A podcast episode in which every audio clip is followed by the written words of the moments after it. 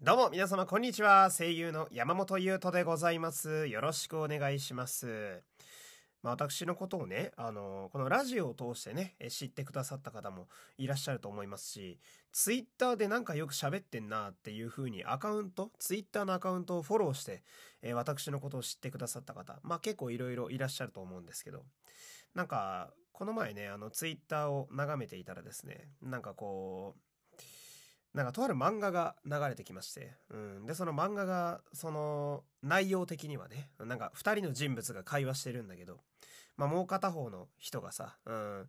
なんか、なんかね、内容までちょっとごめん、あんま覚えてないんだけど、その、なんか何々って何々らしいね、知ってるって片方の人が言って、で、もう片方の人が、ああ、それ知ってる、ツイッターで見たよって言ってんの。うん。で、二コマ目が、その、どこどこの何々ってやつがすごい美味しいらしいんだよねって片方の人物が喋って、もう片方が、ああ、それもね、あのね、ツイッターに流れてきたやつなんだよ、見たんだよねって返しをしてて、で、オチがその、オタクって本当、ツイッターで見たしか言わねえなっていうオチだったのよ うん、で、すげえわかると思って うん。いやもうね、ついつい言っちゃうというか、うん。で、いやまあ確かにそのなんだろうなまあ俺なんかほんとインスタグラム見ないっていうか見見たことがほぼないんだよね閲覧用のアカウント昔作ってずっと放置してるし、うん、なんか声優のアカウント用に、えっ、ー、と、3、4年前に一回インスタグラムのアカウント作ったんですけど、載せることなさすぎて、うん。あとなんかあの、なんていうの、画像がないと喋れないんですよね、インスタグラムって。うん。俺みたいにその、言葉が垂れ流しになる人間には向いてないわけよ。うん。で、なんか、ってなると、やっぱ見る SNS は、まあ俺なんか Twitter しかないわけで、うん、TikTok なんてもちろん見てませんし、でも YouTube も別にめちゃくちゃ見るかと言われるとそうでもないってなるとやっぱり Twitter なわけよ。うん、で、あのー、まあこの Twitter で見たわ、はははってしかオタク言わねえなっていう話が、これは、この場合はもちろん Twitter の話をしてるわけなんだけど、俺の場合これもう一個あってさ、うん、っていうのも、その、あの、俺、ほとんどの会話、うん。あ、それ、ラジオで〇〇さんが言ってたわって言っちゃうんですよ。うん、これはちょっと なんかアングラ臭すげえっつうかさ、なんていうの？まあ、その、ラジオって、まあ、あの、私もラジオ大好きなんで、そのラジオのなんていうのかな、世間のラジオに対する反応というか、世間から見たラジオのなんかレビューみたいなやつは、やっぱまあ感じるのは人一倍敏感だとは思うんだけど、まあ明らかに流行ってるんですよね、ラジオって。うん。まあ今の時代って、本当高速で情報が消費されてる状態、あの時代なわけで。で、そうなってくると、その、腹を据えて見るメディアっていうのはさ、YouTube ですらちょっと敬遠され始めてきてるような時代ですよ。まあこれ俺の肌感なんでわかんないですけど。だけど、だからこそあの、短いものが入るわけでしょ ?TikTok とかもそうだし。うん。で、そんな中、ラジオっていう音声メディアはさ、なんかしながら聞けるわけじゃないですか。うん。だから、まあ、そういうのもいろいろ相まって、あとはまあ単純にラジオ好きが増えたのか、まあその辺はラジオ局が頑張ってるのか、まああんのかもしんないけど、まあ、ラジオは流行ってるわけですよ。うん。で、すげえこう、多分昔以上にラジコとかでラジオも聴ける環境が整ってるからラジオ聴く人間は絶対増えてるっていうのはもう間違いないんだけどにしたって俺は本当にラジオしか聞いてないからそのあ、これ、あ、見たわ、ラジオで、みたいな。うん。で、なんか、一人で出かける時もさ、そういえば、箱根彫刻の森美術館ってよく CM で流れてくるな、ラジオで。ちょっと箱根行ってみるか、みたいなね。うん、全部ラジオ準拠みたいな。これはこれでどうなんだって思いますけどね。うん、なんか、ツイッター、お前ツイッターで見たしか言わねえなっていう、全然人のこと言えねえなと思うのよ。俺なんか。もう俺なんか本当に、あ、それラジオで聞いたわしか言ってないし。うん、でもまあ自分ラジオ好きなんで、うん、まあ別に無理に変えることもないのかななんて思いつつね、えー、今日も皆様と、まあ楽しくラジオをね、今からまたやっていくわけでございますけれども、で、よければ、えー、そんなね、ながら劇できるこのラジオ、えー、最後までまた今日もお付き合い皆様よろしくお願いいたします。山本優斗のラジオというと、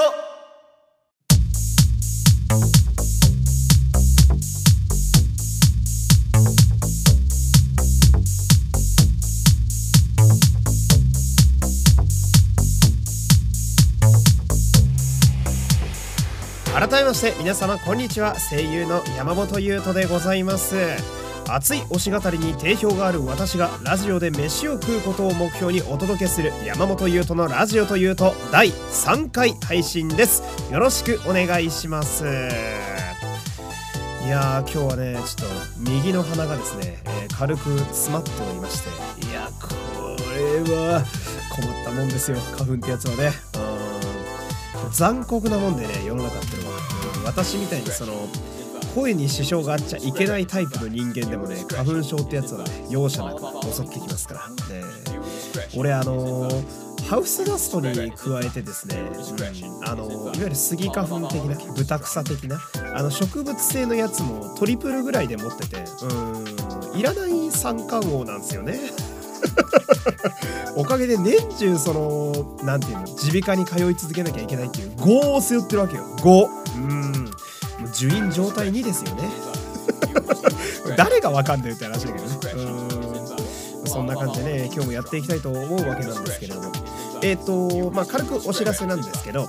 えっ、ー、と今週中にですね、えー、舞台「刀剣乱舞」の「秘伝戦用のあだ花」のね、えー、感想会をちょっとアップしてみようかなと思っていますのでまあこちらよければね、えー、ご期待いただければと。なんせ今までラジオトークはですね12分っていう感じでしたけれどもえー、今回になってからですね時間制限が基本ないわけですよ、えーまあ、とはいえダラダラ喋るのはちょっと違うんでとは言いながらもいろいろ詰め込みつつ喋、えー、れたらいいななんて思ってますのであとはこの新しいね、え、今の体制になってから初めての、まあ、こういうしっかりした感想会なんで、まあ、自分もこう手探り、うん、どうしようかなっていう部分もあるとは思うんですけれども、まあ、その辺もこう期待してね、えー、待っていただければなと思っております。でこのラジオ的にはあれですねやっとちょっとですねこの収録の形に慣れてきたと言いますか、うん、やっぱ未知の分野をねあの新しいアプリだったり新しい音源だったりを入れて作るというのは結構こう、まあ、メンタルを削るというか、え体力勝負みたいな部分が、まあ、正直あるんだけど、うん、いやさすがにここ1週間ぐらいでぐっとこういろいろやって、うん、今日なんかはね、あの、かなりまあ、スムーズに、えー、収録ができているので、まあ、この調子でちょっと慣れればね、うん、かなり余裕が出てくればまたトークの幅が広がると思うんで、えー、時間なんかも相談しつつこれからもやっていこうかななんてね、えー、思うわけでございますけれども。やっぱり自分としてはラジオなのでそのフリートークをね、え結構頑張っていきたいなっていう思いはあるわけで、うん、とはいえこの時間がですねほぼ無制限になったのは意外な弊害でして時間内にちゃんと落ち着けて終わるっていう喋り方をずっとしてたんですけどそれが、まあ、意外にこう時間の制約がなくなったことで話題がどこで落としていいかブレてくるみたいな うん、昨日なんかすごい手探り感が伝わってくるかなと思うんですけど、まあ、でも今日もね、えー、フリートークやっていこうかと思うのでね、えー、この後よければお聴きいただければと思います。よろしくお願いします。山本優斗のラジオというとではお便りを募集しています。番組概要欄のマシュマロからメッセージを送ってみてください。Twitter でのつぶやきもお待ちしております。番組ハッシュタグは「ハッシュタグラジオ」です。ラジオの「お」は山本優斗の「優」の部分です。よろしくお願いします。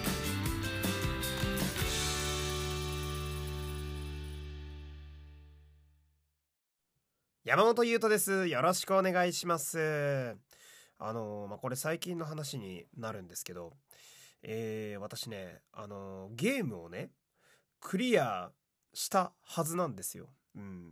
なんかこう、いきなり引っかかるようなね、言い方をするなと皆さん思われると思うんですけど、まあまあ聞いてほしいんですけど、その、まあ、ゲームをクリアしたはずなんですよ。うん。2回同じこと言ってますけど。っていうのが、その、まあ、やってたゲームがね、えー、ドラゴンクエスト 11S、まあ S ってね、強化版というか、えー、ドラゴンクエスト 11S 過ぎ去りし時を求めてっていうね、えー、ゲームでして、まあドラクエですよ。うん、要はドラクエをクリアしたはずっていう話を今からしていくんだけど、うん、で、これ、あのー、なんだろうな、ストーリーがあるオンラインとかじゃない、えー、普通に一人で遊んでいく RPG としてのドラクエとしては、まあ、最新作なわけですよ。11が。一番新しい作品やと。うん。で、私はあの、ゲーム自体の発売から結構時間は実は経っていて、2年ぐらい経ってんのかなうん、1年経ってんのかな結構経ってて。んで、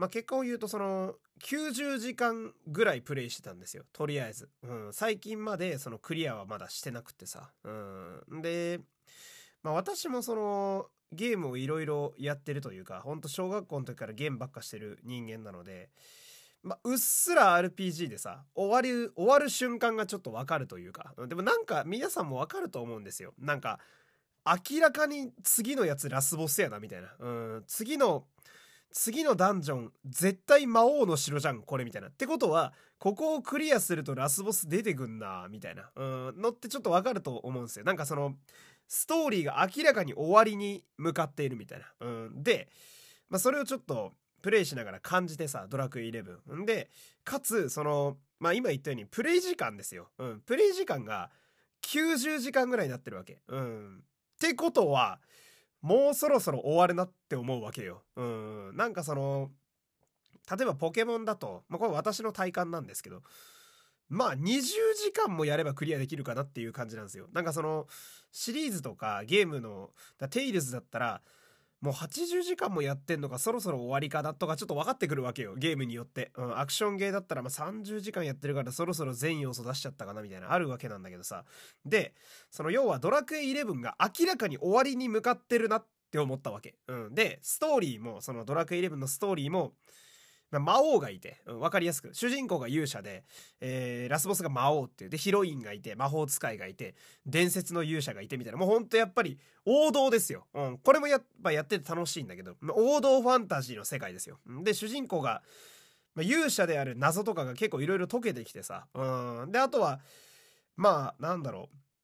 元凶の大魔王だけ残ってるみたいな、うん、で魔王の城も出てきてで魔王の下にあの部下が6人ぐらいいるんだけどそのまあジャンプとかでいうさなんか強い幹部みたいなやつらがいるでしょ？大概なんか鬼人変人でさ豪華アニメ化したら豪華声優陣がつくみたいな。だからあのブリーチのエスパーダ的なやつらですよ。またブリーチの例え出すけど。うん。まあ後手13体みたいなのがいるわけよ。うん。でそのなんだろう。まあブリーチ的に言うならもうエスパーダ全部倒して、あとアイゼンだけ残ってるような状態よ。で、しかもウェコムンドの一番奥で、これわかんない人ごめん、ほんと。ウェコムンドの一番奥なわけよ。ってことはさ、もうラスボスじゃん、明らかに。倒したら終わりでしょ？で、ドラクエも、その、敵の最後の幹部を倒して、で、かつ、なんか味方側っぽいやつが一人いたんだけど、しかも CV 桜井貴弘さんっていう、ちゃんと裏切る桜井貴弘さんで、そいつも倒したのよ。なんか、あの、黒幕だった感じのやつなんだけど。で、なると、もう魔王がいるしかないのよ。で、俺そこで一回やめてんのね、ゲーム。うん。で、なんでかっていうと、その、ゲームをクリアするのにめちゃくちゃ抵抗がある勝負なんですよ。これ昔からなんだけど。で、なんでかっていうと、なんか、その世界観が終わっちゃうのが嫌なんだよね。うん、その、まあ私映画とかは好きだから映画とか見るけど、映画はさ、もう、もう、なんだろう、ショーマストゴーンじゃないけど、再生ボタンが押したら最後まで行くでしょ。どうやってもさ、バッドエンドでもグッドエンドでもハッピーエンドでも、再生ボタンを押したら最後まで行くじゃん。うん。だから、あ、やだなって思いながらも勝手に終わってくんだけど、ゲームに関しては、プレイヤーが自分だから、終わらせる終わらせないは自分で選べるわけじゃないですか。で、俺、やっぱ世界観が終わっちゃうのがめっちゃ嫌なのよ。で、これはいいゲームであればあるほど終わりたくないっていうのがすごいあってさ。うん。で、特に RPG だと明らかに終わるながすごいわかるから、うん、その、嫌だなというか、そのドラクエ11も超面白かったのよ。ゲームとして。もうすごい優れてるし。で、やっぱ、さっき言った主人公が勇者で魔法使いがいて、モンスターがはびこってる中、魔王が大ボスっていうこの、なんだろうな、ステレオタイプだけど、でも、でもやりたくなるこの王道さというか、さすが、なの日本のジャパニーズ RPG だなというか、うん。で、その辺を感じてたからさ、終わりたくなくて。だから、その、実は魔王の城まで行って、最後の幹部倒したとこでセーブして、俺、1年ぐらいゲーム放置してたのよ。うん。で、まあその、それがたくさん続くから、あの、俺の任天堂スイッチの中積みゲーだらけなんだけど、その、ラスボス一歩手前でセーブしてやってないってやつ結構あんのよ、実は。うん。で、だけど、まあ、最近ちょっと、やりたくなって、うん、ドラクエが。うん。で、まあ魔王を倒したわけよ。結果ね、言うと。だから、魔王を倒して世界が平和になったわけよ。で、魔王もさ、やっぱドラクエの王道をちゃんとついてくれてんのよ。まず第一形態が出てきて、で、第一形態がちょっとこう、やや人間チックな感じよ。うん。まあ魔法使いというかね。うん。で、第二形態ですごい怪物になるわけよ。やっぱその人間どころかもう完全にモンスターみたいな。んで、この魔王ウルノーガっていうね、こ名前も魔王っぽいじゃないですか。ウルノーガっていうね、えー、声が黒田隆也さんがやられていて、すごい低音で喋ってくる魔王なんだけど、うん、を、雑賀美月さんが演じる王道の勇者が倒すわけよ。うん、で、魔王の城のてっぺんみたいなとこでさ、ラスボスと戦って勝つわけ。うん、で、終わりますと。で、魔王ウルノーガを倒して勇者が勝利して世界に平和が戻りましたと。うん、したら、その、まあ、エンディングが流れるわけよ。ちゃんと。うん。で、ああ、終わったと思って、俺も。うん、ドラクエクリアするのってほんといつ以来かなみたいな。ちゃんとやって終わったのは多分高校生とかで最後だったなみたいな。でもやっぱドラクエっていいゲームだなって思って終わるわけ。うん。したら最後に、まあ、セーブしますかって出てくるわけよ。うん。まあ、その、RPG で言うと、大体セーブするとあるあるなのが、最後にセーブした、だから魔王の城の一歩手前ぐらいでセーブデータがあって、そこから、まあ、隠しダンジョンとか、え裏ボスとか、なんかやり込み要素が出るっていうのは、これまあ王道ですよ。うん。で、最後セーブしますかって出てくるから、ああ、じゃあ、ここでセーブしたら、また、ちょっと裏ダンジョンあったりすんのかなみたいな。で、セーブするわけ。うん。で、セーブしたらさ、その、最近のドラクエ新説で、セーブした場所の名前が出るんですよ。まあなんかその、始まりの村とかさ、なんか、なんちゃらの洞窟とか、なんたら砂漠とか出るわけ。うん。で、いつもだと、多分魔王の城だから、まあ、魔王の城って出るのかなと思う、思うじゃないですか。場所が、あの、記録されるから。そしたらそこに、過ぎ去りし時を求めてって出てきたわけよ。うん。で、俺なんかそこの演出にすげえこう、ざわっとしちゃって、うん。えここでここでメインタイトル？このゲームのタイトル皆さん思い出してほしい。ドラゴンクエスト11過ぎ去りし時を求めてっていうタイトルなのよ。うん。で、セーブしたら、セーブポイント、セーブしたところの場所に、過ぎ去りし時を求めてって出てくんのよ。うん。え？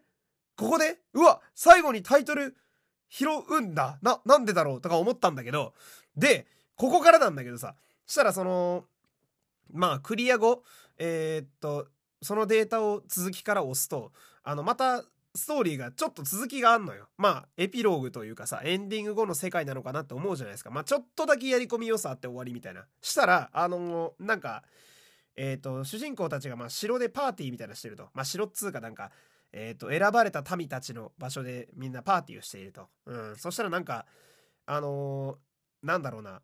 なんて言えばいいんだろう。うーんと、ラスボスとはまた違う不穏要素みたいなのがちょっと増えて、うん、あれ？みたいな。うん。で、あのー、なんだろう、急に話の流れがね、うん、なんか、まあいろいろはしょるけど、時を遡ることができるっていう話になるのよ。急に。うん。で、あ、時遡ることできるんだ、みたいな。うん。だけど代償がすごく大きいと。うん。で、どういう代償になるかっていうと、その、主人公の勇者一人しか時を超えて戻れないみたいな話をするわけ。うん。で、じゃあ時を超えることによって何が起こるかっていうと、その、魔王が復活したことで世界がいろいろダメになっちゃってるわけですよ。ドラクエの世界だと。魔王が復活する前に時を戻して、元凶を先に倒しちゃえば、なんか、亡くなっちゃった人々とか、その、壊された村とか、えー、その犠牲になった世界とかが元に戻るんじゃないかって話になるわけ。エンディングにして。うん。な、すげえ話になってきたぞと思ってさ。うん。でも、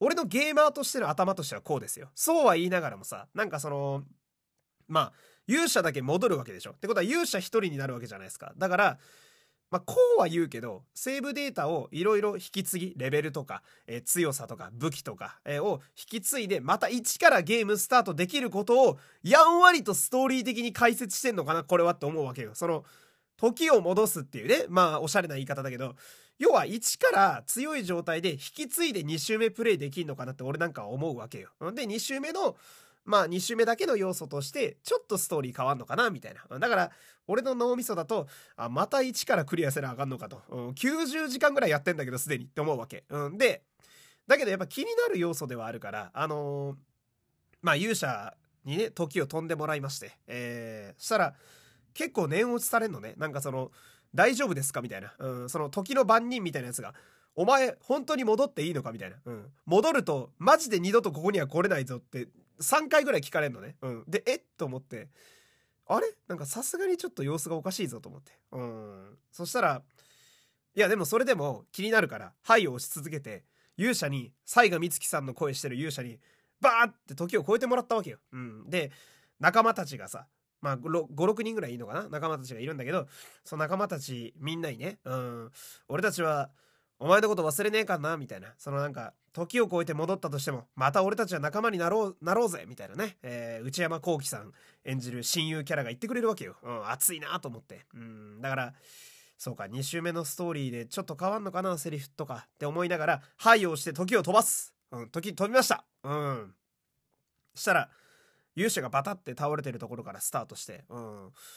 ああ、まあまあまあ、記憶飛んだから、そうなるよなと思って。うん。したらストーリーがまた始まるんだけどさ、あのー、まずレベルが64ぐらいなのよ。今勇者が。うん。その時を戻して1からスタートしてるはずなのに、俺はてっきりレベル1からやり直したと思ってたから、うん。あれ？レベルがすごい高いみたいな。で、引き継げる的なことを時の番人が言ってたけど、引き継ぐどころか全部そのまま勇者だけ戻ってんな、みたいな。うん。で、またストーリーがちゃんと進むわけよ。で、これすごいのが、その、なんだろう要はイフルートじゃないけどさあの何、ー、て言うの？例えばえっと、さっき言った桜井貴弘さんの恋してるキャラクターが結構魔王を手引きしてた元凶で、こいつのせいで世界がダメになるわけだから、こいつをその時を戻ってどうにかすりゃいいっていう、まあ話っちゃ話なんだけど、あのー、本当にどうにかしちゃうのね。なんか、不意打ちで仲間が殺されてしまって、あの、魔王が復活して悲劇みたいな感じの1周目のストーリーだったのに、時を超えた後のストーリーだと、そいつが裏切ってくることを知ってるから、桜井貴弘さんが裏切ることを知ってるから、勇者が普通に阻止しちゃうのよ。うん。何？みたいな。何？みたいな。で、あの、勇者、なんだろうな、その、ストーリーも、えっと、ストーリー自体のレベルとかは変わってないんですよ。なので、なんだろう、他のキャラがみんなレベル30ぐらいなのに、で、あの敵も含めてレベル30なのに、勇者だけレベル、一回世界救っちゃってるせいでレベル64とかなのよ。で、めちゃくちゃ強くて主人公が、うん、ほとんど負けないのね。で倒します。えー、その元凶を倒します。だけどなんやかんやであのー、魔王になる予定の魔導士みたいなやつがいてまあ魔王の第一形態みたいなのがいるんだけどこいつがやっぱ出てきちゃうの。うんやっぱああ防ぎきれないのか世界の崩壊はとかプレイしながら思うんだけど。でも戦闘になってなんだかんだで倒しちゃうのよ。黒田孝也さんボイスのラスボスを、うん、あれラスボス本当に倒せちゃったぞみたいな。うん。であのー、したら、あの、ラスボスを倒した後に、なんか、不穏ポイントみたいなやつが一人いて、なんか、勇者と一緒にひっついて、あの、ちっかいドロドロっとしたベノムみたいなね、あの、スパイダーマンのベノムみたいなドロドロっとした悪の要素みたいなやつが、時を超える前に勇者にひっつくムービーがそういえばあったんだけど、要は、勇者と不穏分子が一緒に時を超えてるわけよ。で、あのー、魔王になる予定のやつを倒したら、その不穏分子が急に暴れ始めて、邪神になっちゃうのね。要は、真のラスボスこっちなのよわかるみんな。これ。俺のこの感動伝わってほしいんだけど、その、結局、新しいラスボスが出てくんのよ、その後まだ。だから、あの、俺がゲームクリアしたはずなんですよっていうのはこういうことで、クリアしてるはずなんだけど、まだそこ、話で言うと中盤ぐらいなのね。うん。あんだけ盛大に魔王を倒したのに、あいつら前座だったのよ、全部。うん。だから、時を超えて、新たに始めて、えー、本編だと一回死んだはずの仲間も全員生きてて、大団円かと思ったら邪神が復活してるから、今度はこいつを倒さなあかんっていうストーリーに今なっていて、だから、新しいラスボスが登場して、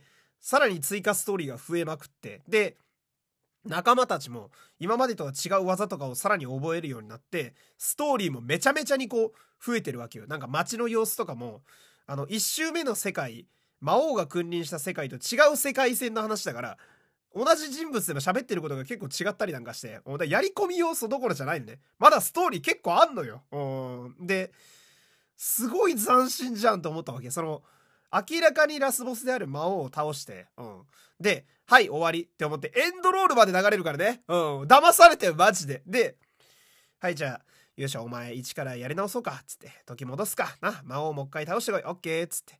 じゃあ俺レベル1から始まりの村からやるかって思ったらなんか中間地点ぐらいから始まるし、うん、邪神は復活するし、みたいな。うん、だまだ今すげえ楽しませてもらっていただいて。だからまだクリアしてないんだよね。だからクリアしたはずだったになるわけなんだけど。うん。で、まあ、あの、ドラクエやったことある人で、あの、詳しい方はピンときたかもしれないですけど、ドラクエ3の要素なんだよね。これ、あの、バラモスっていう表の魔王を倒した後に裏の世界が始まってゾーマって新しい魔王が出てくるんだけど。だある意味まだ王道をやってるんでドラクエは。こんな奇抜に見えるけど。でやっぱ王道だからこそすげえ楽しめてるし未だに。でその追加ストーリーのボリュームがありすぎてですね遊びきれる気がしないんだよね。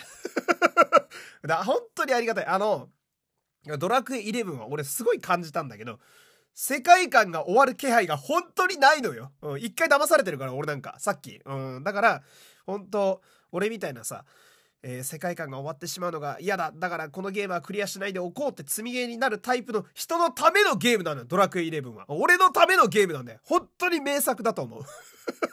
だから、ぜひ遊んでほしいですね。えー、PS4 とか、えー、Nintendo Switch とか遊べるハードは非常にたくさんあるので、えー、ドラクエ11ね。まあ今俺めちゃくちゃネタバレしちゃったんだけど、でもまだこの後ストーリーあるから、うん、ちょっと皆さんぜひ遊んでほしいなっていうお話でした。山本優斗のラジオというと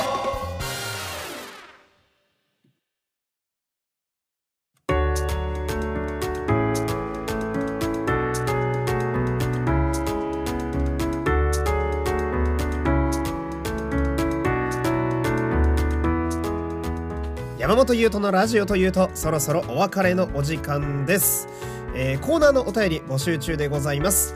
えー、NG が大体なしのね、えー、ガチ質問のコーナーと皆様からの推し語りを募集する業界のコーナーね。こちらもぜひ、えー、よろしくお願いいたします。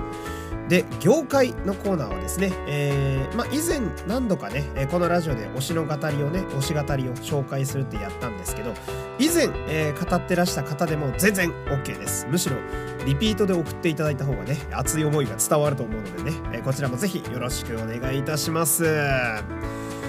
いや本当にドラクエ11には騙されましたよ俺は。でもなめちゃくちゃ面白いんだよやっぱり。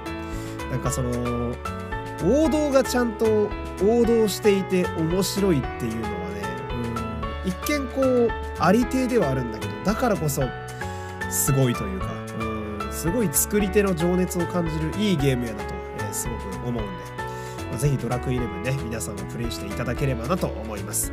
というわけで、えー、本日もお付き合いありがとうございました。えー、お相手は山本優斗でした。また次回、さよなら